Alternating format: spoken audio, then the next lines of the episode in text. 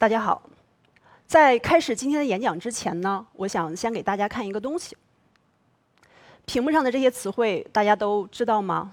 有知道它们是什么意思的吗？我拿这些词问了身边很多朋友，知道这些词的不超过一半。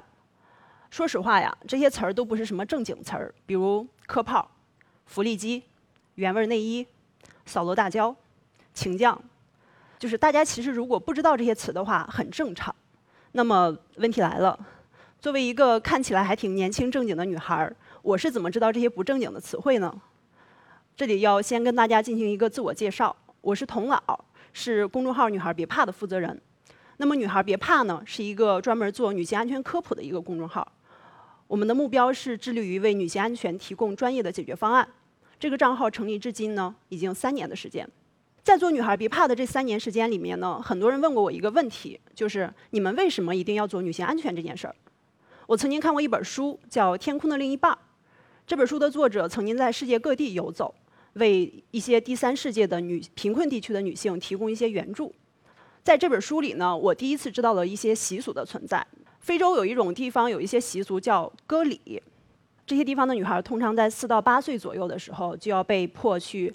割掉他们的外生殖器，像屏幕上的这个就是他们割礼用的手术刀，看起来非常的粗糙啊，然后锈迹斑斑，然后也没有什么呃卫生可言，因为在他们的文化里边认为，只有经过割礼，这个女孩才是一个纯洁的女孩，他们会在婚前保持一个处女的状态，在婚后呢对丈夫保持忠诚。非洲还有一个地方有一种习俗叫烫乳，是这个地方的一些女孩在长到青青春期之前开始发育的时候会遭受的一种酷刑。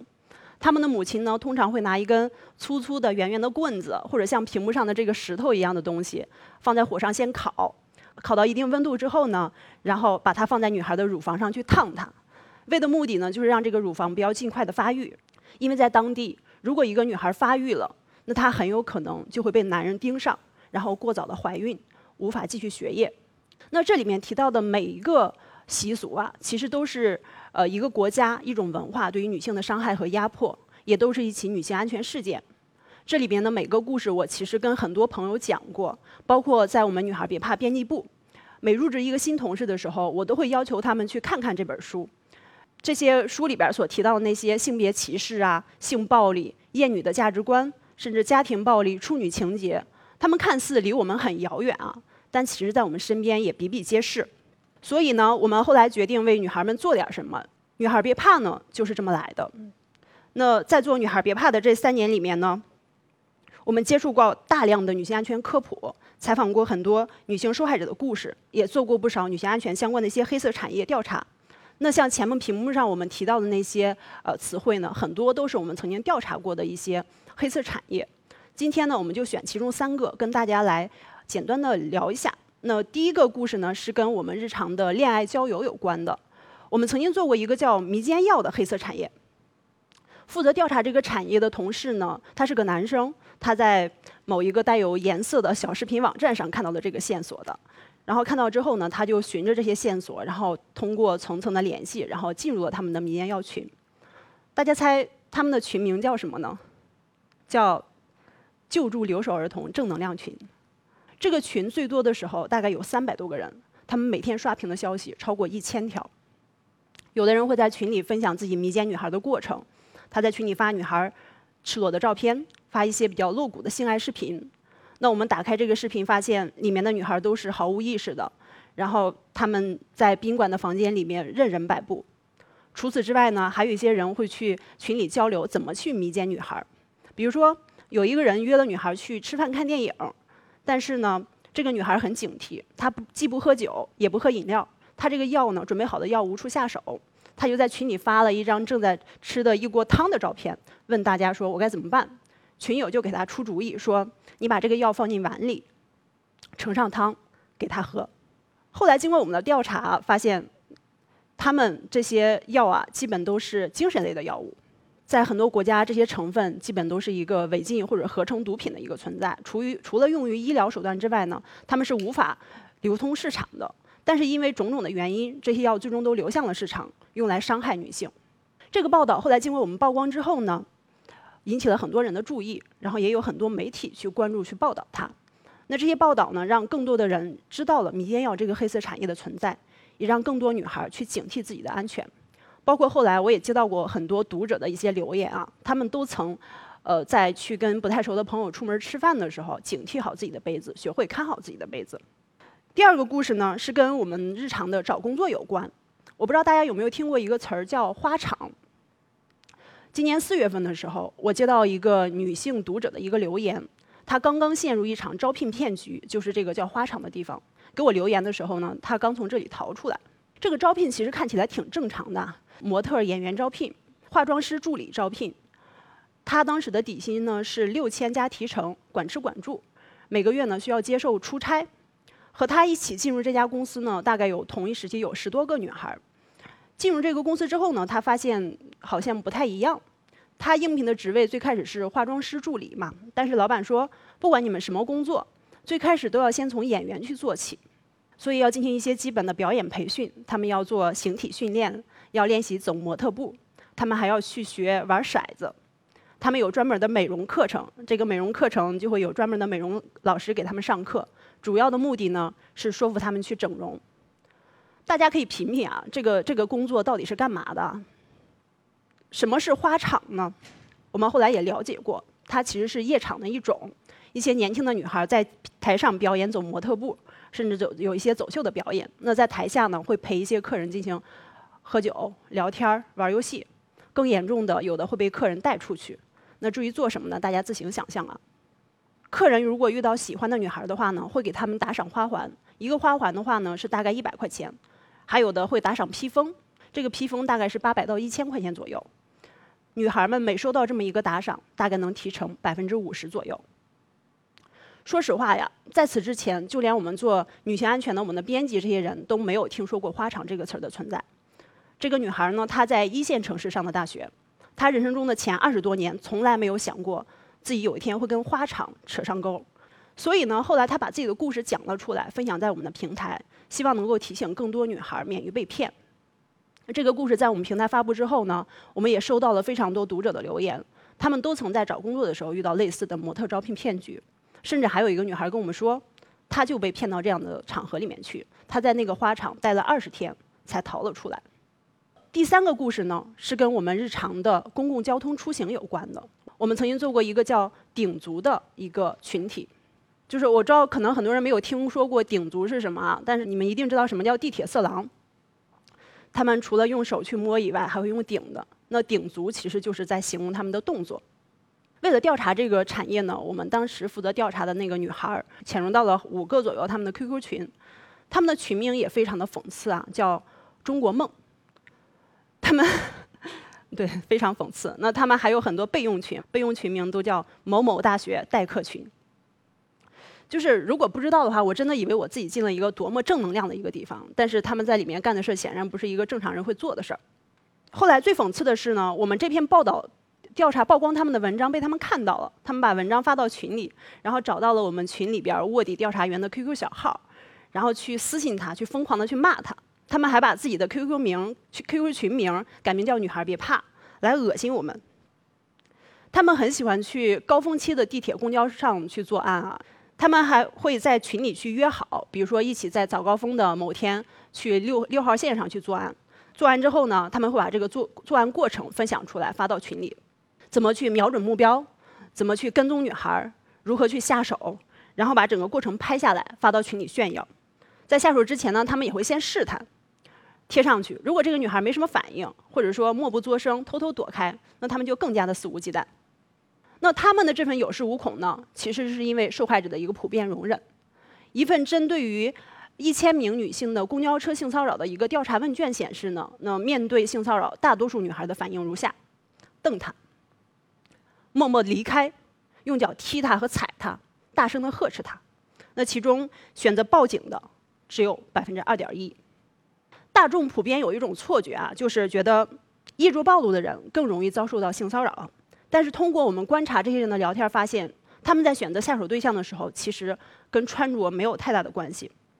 他们很喜欢那些看起来缺少警惕性、看起来配合更好控制、好欺负的女孩，因为这样的女孩往往胆子很小，即使发现了，也不敢说出来。美国有一个曾经侵犯和杀害过至少三十五个女孩的连环杀杀人犯，他叫泰德·邦迪。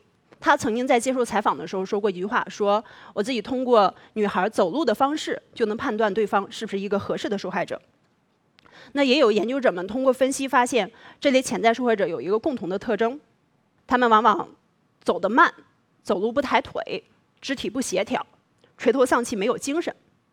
所以呢，建议女孩们，如果遇到这样的地铁色狼，一定要说出来。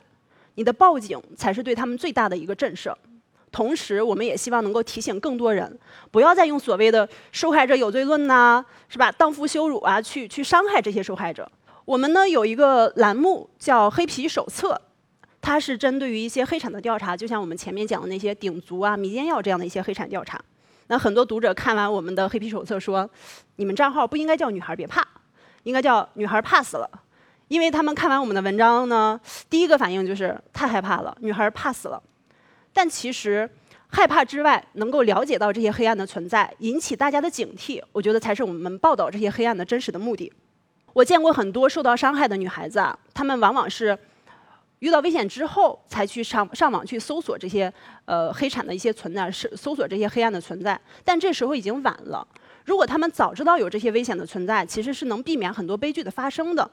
黑皮手册里边的安全问题啊，其实只是冰山一角啊，在我们的身边还有很多这样的一些安全问题是存在的。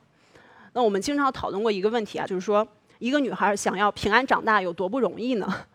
以女孩别怕编辑部为例，我们曾经做过一个统计，就是迄今为止，女孩别怕的编辑们经历过的安全问题包括：走夜路遇到陌生男性街头袭击一次。被跟踪尾随骚扰五次，遇到录音癖，职场性骚扰，前男友纠缠，公交偷拍猥亵，色狼，这样的事儿太多了。大多数情况下，大家只是没有说出来而已。那么，面对这样的安全问题，我们该怎么去解决它呢？其实这是很多人都关心的一个话题啊。所以呢，我们有一个栏目叫《女性安全指南》，它呢是女性安全话题研究室，基于科普和实践去分析女性安全问题。为女孩的自我保护提供解决方案。这些解决方案呢，来自于文献资料、专业书籍、医生、律师等专业人士的建议，以及真实经历的经验总结。比如，没有性经历，我需要定期去做妇科检查吗？结论是需要的。我体检的时候怎么去评估医生有没有越轨、有没有性骚扰我呢？避孕药到底能不能吃？如何去识别黑中介？被家暴的时候怎么申请人身保护令？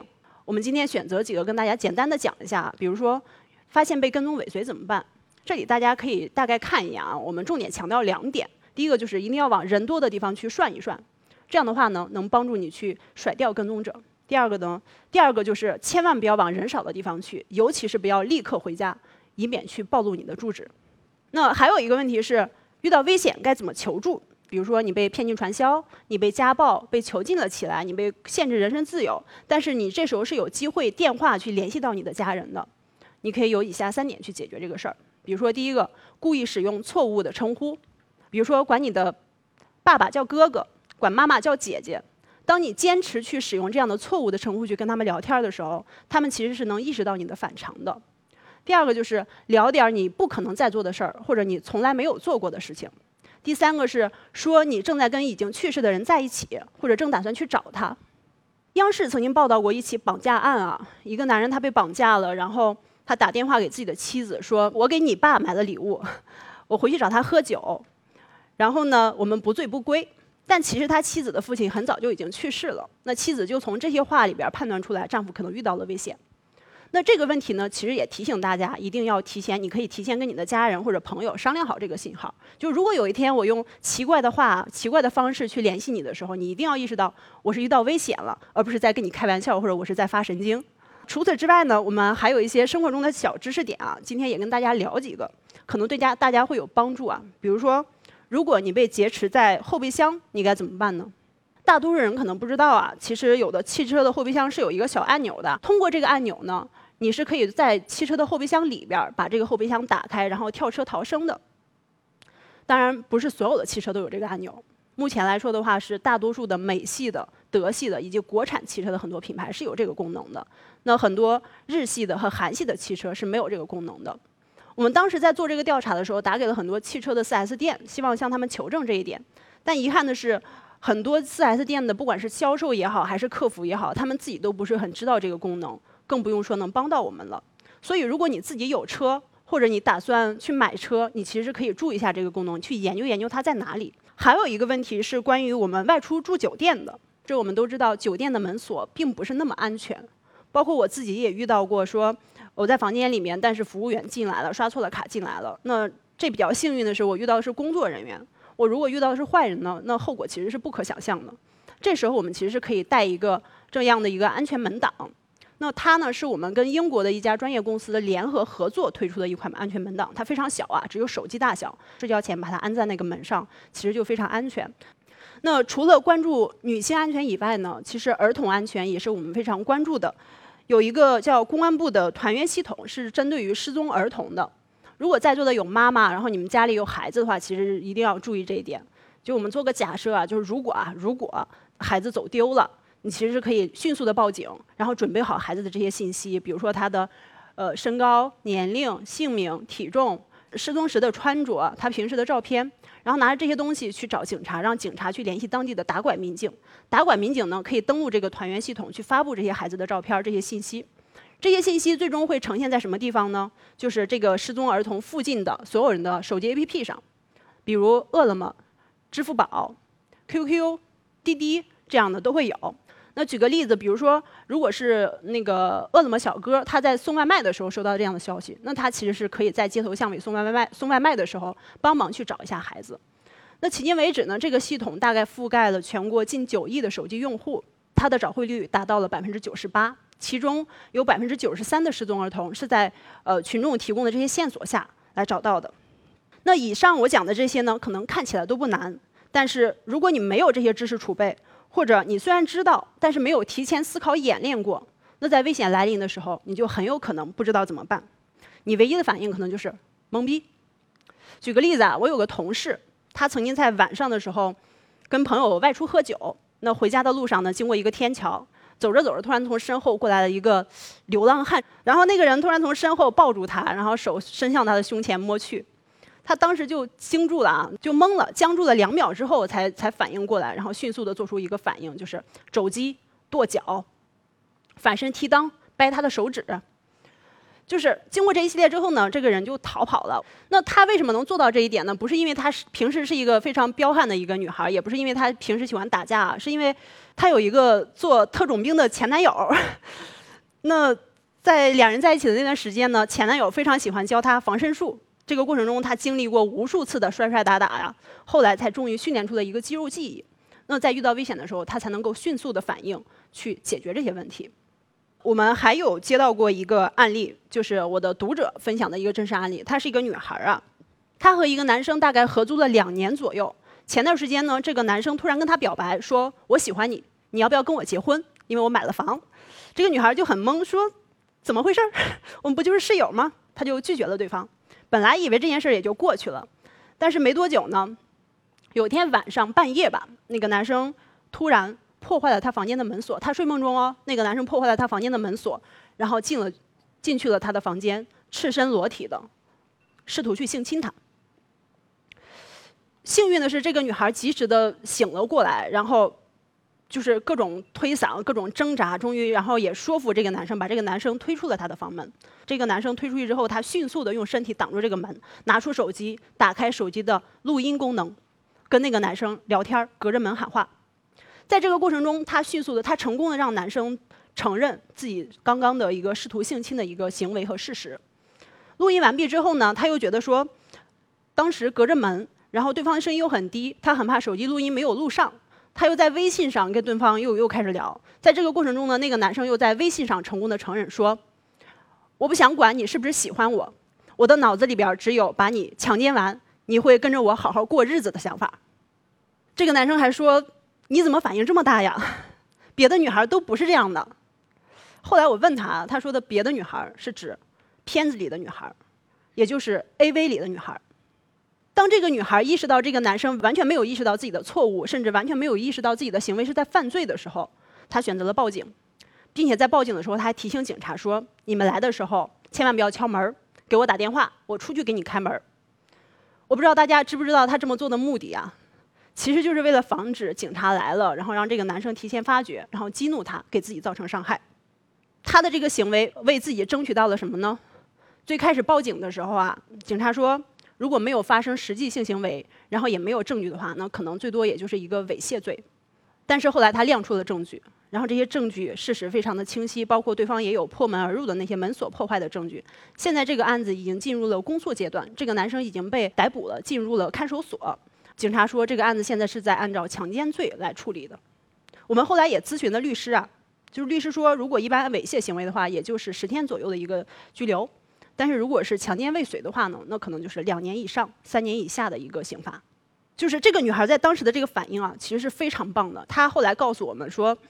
她是我们公众号的一个忠实读者啊，因为平时经常在看这些科普，所以这些安全知识她都非常有留意。这两个故事其实代表了我们做女性安全科普的一个目的，就是只有提前做好准备，甚至是演练，才能在危险来临的时候更好的保护好自己。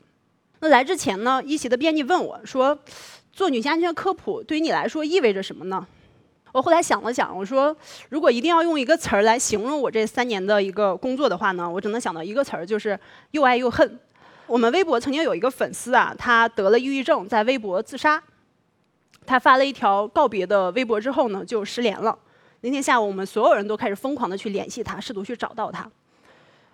就是那个那个下午的那个场景，我到现在都记得，就几乎都要崩溃了。幸运的是，这个女孩她后来就是。呃，是一个比较好的结果。我们打给了微博的官方客服，然后提供了这个女孩的联系方式，然后微博那边联系到了她，包括这个女孩后来也回回应了我们，她还活着。那因为这份工作呢，我曾经陷入过一个轻度的抑郁的状态，就是我每天打开电脑，看到都是一大堆的求助，全是他们受到伤害的一些信息，他们被家暴、被性侵、被猥亵，他们陷入抑郁、自虐、自杀。我曾经还在两篇看两篇关于童年遭受到性侵和猥亵的文章下面。看到了不下五百条留言，这些留言全是这些女孩童年遭遇性侵猥亵的经历，真实的经历啊！性侵和猥亵他们的人有谁呢？有他们的爷爷、爸爸、继父、舅舅、叔叔、姑父、表哥、堂哥，还有邻居的叔叔，等等等等。就那时候，我们每天心情都很负面啊！你觉得这个世界怎么有这么多黑暗的事儿？然后甚至觉得自己在做的这个事儿毫无意义，因为我每天面对后台几十上百条这样的一些求助啊，我觉得我除了告诉他们去报警、去起诉以外，我什么也做不了。那我们在做的这个女性安全这件事儿，它到底能帮到什么？它到底有什么意义呢？直到后来，我慢慢收到了很多读者的一个反馈，那很多读者告诉我说，通过我们的科普。他们有的人真的从黑中介手里要回了钱，有人从呃那个老板那里要回了被拖欠的薪资，还有一些人因为我们的科普少买了非常多的所谓的那些骗人的智商税的产品，包括前面那个女孩，她因为平时经常看我们的科普，那她在危险到来的时候有这样的一个证据意识，及时的保留证据。这些科普让我们意识到，我们所做的这些微小的努力，哪怕能帮到一个女孩免于危险，那其实就是值得的。那最近这段时间呢，我们都能看到网上有非常多的一些女性安全相关的一些新闻，比如说前段时间的 N 号房事件，然后比如说各种老师性骚扰学生事件，很多读者也会来留言问我们啊，说这个世界怎么这么黑暗呀？我们到底该怎么办？其实这个问题我曾经也思考过，我觉得可以分享一些我自己的想法给大家。我觉得女性安全事件的一个频繁发生，它不意味着这个世界正在变坏，它一直都有。只是以前没有过这么多的曝光和讨论，在我们的传统文化语境下呢，面对一些负面的事情，很多人，尤其是关于性相关的一些负面的事儿啊，很多人是没有讨论的习惯的，因为他们会羞耻。比如说遇到性侵、猥亵、职场性骚扰这些话题，大多数人是没有说出来的习惯的，因为会遭遇到荡妇羞辱。比如说，你穿的裙子穿的那么短，你打扮的那么漂亮，那不不骚扰你骚扰谁呢？你不是活该吗？是吧？但我觉得不同的是，现在有更多的人去站出来，去愿意去反驳这种观点，去反驳这种受害者有罪论了。那他们的这种表达呢，其实给了受害者更多的底气和支持，也让更多受害者知道，我不必为此感到羞耻，也能更勇敢的发声。那这些发声呢，其实也激励了更多人去参与到女性安全这个话题中去。我们曾经做过一份征集啊，前段时间，在那份征集里边，我们希望能够寻求为女性安全去提供保护的一些专业人士。那这个问卷大概发出的十二个小时之内呢，我们收到了一千份左右的一个报名。这些人他们来自各行各业，他们有律师、有警察、有检察官、有医生、有呃社会学工作者、有妇联的工作者。那他们其实都希望表达一个观点，就是愿意为女性安全尽一份自己的力量。在那篇文章下，还有读者问我说：“如果我没有任何专业背景的一些储备，然后我也没有什么特殊的人生经历，我是不是就帮不到什么了？我是不是就做不了什么了？”那我告诉他们说，能关注到女性安全话题，为女性安全去发声和讨论，其实本身就是一种支持，也是一种力量。这些力量或许很小啊，但是如果有更多人，无论是男性还是女性，都能够一起参与到其中。关注并了解女性安全，传播女性安全知识的时候，我觉得这个声音一定会变得很大，而被表达、被讨论的下一步，意味着被解决的可能性。对于我和我的团队来说呢，其实也看到了更多希望。我今天演讲到这里也差不多结束了。那在最后呢，我和我的团队想送大送给大家一句话，就是“女孩别怕”。谢谢大家。